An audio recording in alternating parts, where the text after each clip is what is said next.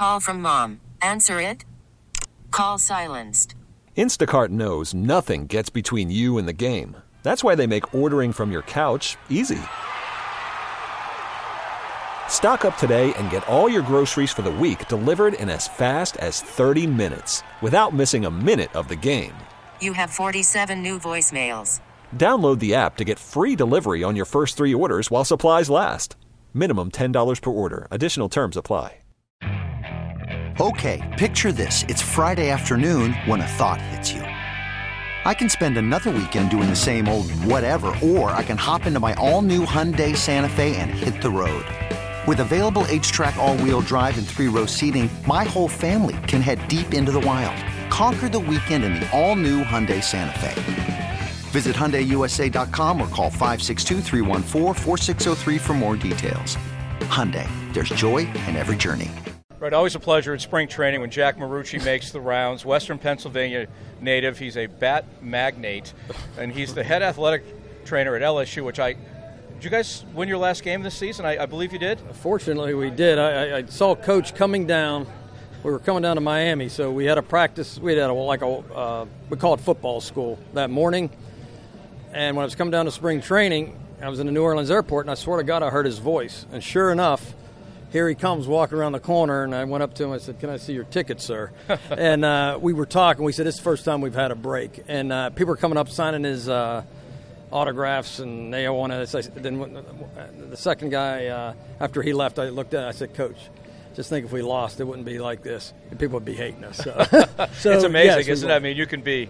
Uh, it's, it's it's it's funny how how fickle things can be. But what was the well, I, I, remember I texted you at one point after I yeah. think the Alabama, and you're like, "Yeah, we beat the evil empire." Right. Uh, but right. what about some people may think LSU is the evil empire? You guys are building quite a program there. Yeah, I, I think the the main thing was is, and, and I've told people, you know, I've, I've, been through spring training. They want to know what our team was like, and, and they all have a, an affection for Coach O. And I said, this team was built, you know, three years ago, and uh, you know, Joe Burrow was the story but Joe Burrow was someone that we we did our homework on. We had some coaches up at Ohio State, and they felt like you know he could be a starter there. And so it wasn't like we were taking this big chance with him. But you know, as much as we needed Joe Burrow, Joe Burrow needed us. So it was a it was a great mix in that aspect. But our team, you know, was built off of character, and, and I've looked at a lot of numbers and try to look at some different matrices.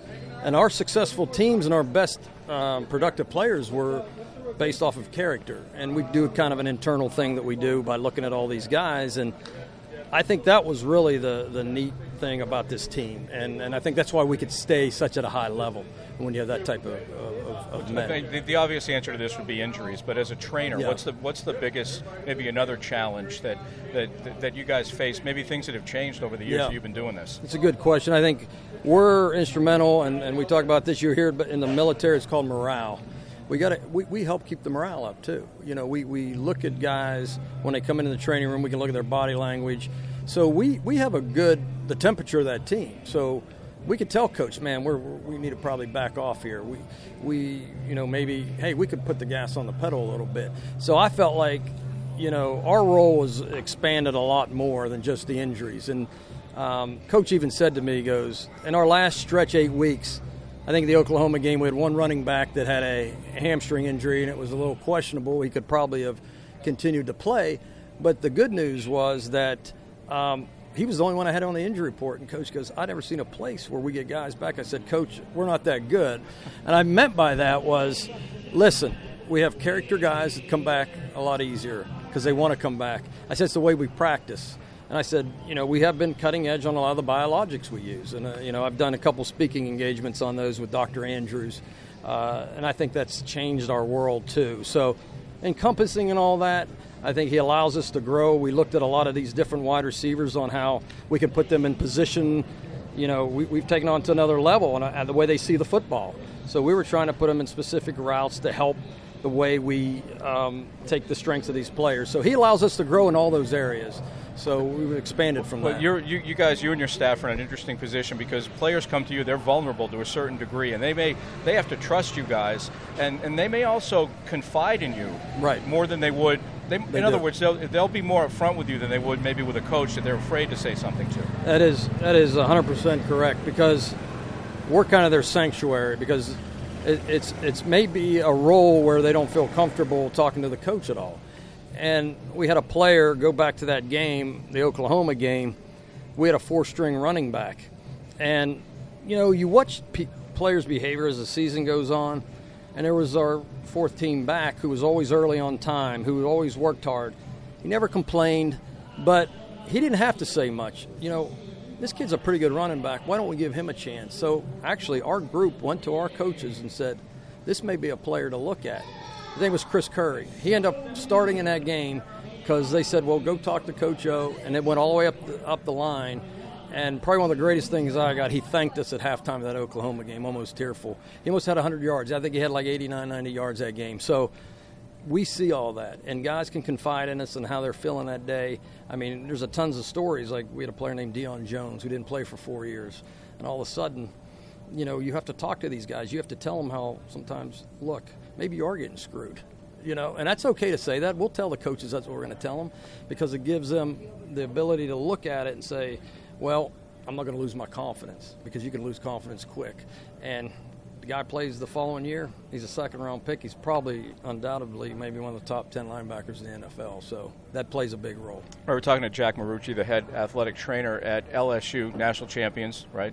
I, I Yeah. got that correct. Yeah, Okay. yeah. Uh, let's let's let's talk about your other job, or which is, I mean, you're going to be in a unique position to be at such a high level in college Yeah. football, and then here you are, Right. not moonlighting, but you've got your No, business right. uh, with with Marucci bats, and I, I believe it's the most used. It is. It's Uh, the it's the uh, most used by uh, major league Well, players. Josh Bell. So I was trying to I was trying to sit down and get you to you know Yeah. acknowledge me, and you're there talking to him for an hour. Right, right. Well, Uh, we were talking a little sports science along with that, and bats and weights, and we kind of go a little more in deep. You know, How did you get started doing this? Well, um, I always say, thank God for Western Pennsylvania education. You know, we, we grew up, we're from Uniontown, and we had woodshop. And woodshop to me is one of the best classes I ever took. It was in eighth grade, and I knew how to use a wood lathe. And when my son wanted a, uh, a bat, I called all the great bat companies, and everybody was probably an inch, you know, too long. And uh, so I got a wild hair. I, I said, I'm, I'm going to try to make them the bats. I kind of remember how to use like the natural, right? Like Yeah, Roy Hobbs, yeah, make your own exactly. bat, Wonder Boy. exactly. So, the first one, my son's name's Gino. I think I called it the Gino Crusher, and and and I start making them. And we had a quarterback at the time named Matt Mauck. He played in the Cubs organization. He was one of our national championship quarterbacks. I'd bring him in and say, Matt, take a look at this. Should I taper here? What do I need to do? So he was kind of my uh, sounding board, and then Ed- Eduardo Perez, who who I probably thank more than anybody, who was the first one to uh, actually sneak one in a game, and um, I uh, I'll never forget that day. It was up in St. Louis, and word of mouth took off, and uh, here we are. Um, you know, very humbly, the you know uh, how Well, the bats have taken. College football is obviously, I mean, and you talk about you know four-string running backs that are Right. they're heavily recruited. In other words, Right. there's athletes all over the place, and the competition obviously is pretty stiff. Right. I would imagine. What's the competition like here? Now you've got a great reputation now, but you had to work to build that. How did you do it? Just word of mouth, or how did I, you I think word guys? of mouth, but I, I always told people, you know, if you you always hear people want to make money or they they want to chase that dollar. I said if you chase the quality and you understand that things will come in time if you do the right thing. And I felt like we listened to the players. I, I said, what a novel idea. If they wanted to make a, a change in the handle, if they wanted to make a change in the knob, I listened to them if this wood was better than the next wood, how we dried it. Maybe we don't need to dry it that much. Maybe we're drying it too much. So all that went into that by just listening to the player. And um, if they wanted a modification, we did it quickly. And I could talk, you know, being in athletics, I think it helped me because I could talk kind of the same language. I've been around Right. it. And I think that was a big plus. And plus, we, I was not threatening to anybody. The clubhouse guys, we had the same stuff in common. We're the guys that work, you know, in, on the ground floor, as we call it. So I think it became a, uh, you know, just a good combination with it. I think it, it was good being part of that LSU uh, program. Those are your guys, Right. the clubhouse guys. They are. here, Bones and Bowles That's and those guys. That, that you go to them first, right? Right. Before you, that's you right. try to find out who's It- coming it- up and that- who's. That's exactly, and I think um, you saw us last year. I, I, I you remember Cole Tucker. I, I asked these guys, give me a good character guy. I, I just tell me, I don't know who's your best player. I want the best character guys that we can work with. Cole Tucker was one of them. We just talked about. It. That was one year ago, and I saw you guys. You guys recommended him too. I remember you guys said Yeah. you want a good kid. Yeah. that's that Cole Tucker. And Uh, uh, your, your problem is that Reynolds has been loyal to his company because he's from Tennessee, Right. And so he's you, you can't get him. no, right? no, and and look, uh, look, if is- they're happy with something, fine, yeah, yeah. I, you you don't try to. How, how do you guys maintain? Because it, it's a craft, Right. And yet, when you when it becomes a big business as well as a craft, there's mass production involved. And There how, is. how can you stay And- true to the craft and, and, still uh, and still mass produce That is, economically? It's wonderful to hear you look at it that way because everyone thinks it's so easy. The bat business is one of the hardest because it's an organic material, so you have to you're you're dependent on something that grows um, from a you know naturally. So you know we could get a piece of wood in and it could have all these other problems, uh, defoliation, or it could be warped, or we call it tiger maple and stress points.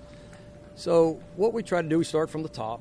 Uh, you know, the best wood comes out of that Pennsylvania area, and that's where we generate. Of course, Right. we do. You Come know, on, it's the perfect growing season. It's uh, you know, so that's where it all starts. We have wood mills up there. We have a lot of Amish that put a lot of effort into it. We have a lot of individuals. Uh, starts with the logger, so he knows what type of log we want. Um, I did a I did something with Devin Mesoraco. We went to his house up in Punxsutawney. and We cut some trees down. We cut two down Well, from his- from- from, from his like yard. fir- okay. From, it was from his yard, and uh, it was a, it was a neat story. But we, our logger and everybody knew what to look for. It was one of the two best trees I think we ever had too, because the wood was dead on, straight, had no defects. oh no, kidding! Um, I, we run yeah, into him every once. yeah. He lives here now. I, well, I say not Bradenton, but Yeah. I mean he lives in Pittsburgh now. Right, so- right. So, we- we he used those bats for opening day, and they have one of them in the Hall of Fame. So, uh, which is a whole other story. But the the quality starts there. Then when it gets down to the, uh, we we ship it after it's dried and, and kiln and rounded. Then we have another set of hands. It's a, probably about 22 sets of hands before it gets out to the player. So the quality is always looked looked at. You're going to have waste with it, and that's part of it. That's why it's hard to survive and, and maintain uh, the level of, of, of you know keeping it a high end you know product. Right, we're talking to Jack Marucci, uh, bat magnate, head athletic trainer at LSU. Can I, I'm going to hit you with a conflict here, I think. Yeah. Okay, Western Pennsylvania. I would Right. imagine that you've been following the Steelers. Oh, yeah. Okay, Yeah. But Joe Burrow's your guy. Right. But although you've got you've got guys all around the NFL, so I We guess do. this is really nothing new. We do. And yet, you know, if he ends up in Cincinnati and has to go against, Yeah. I mean, what do you do here? I mean, well, you've got like one of your guys. and you always stay with your roots. So I want you want Joe to have a good game, but the Steelers yeah, to win. But I Is want those Steelers to win. So that that'll never leave us. So we talked about we talked about how much we grew up in that Steeler culture. My mom would make us big dinner if the Steelers lost on Sunday. We couldn't eat. We didn't want to see anything. We didn't want to eat. We didn't want bothered. If someone came to the door and, and disrupted our, you know, you know. Don't answer the door. Don't answer the door. That's how much we were in the Steeler football. So, yeah, it's going to be Steeler football.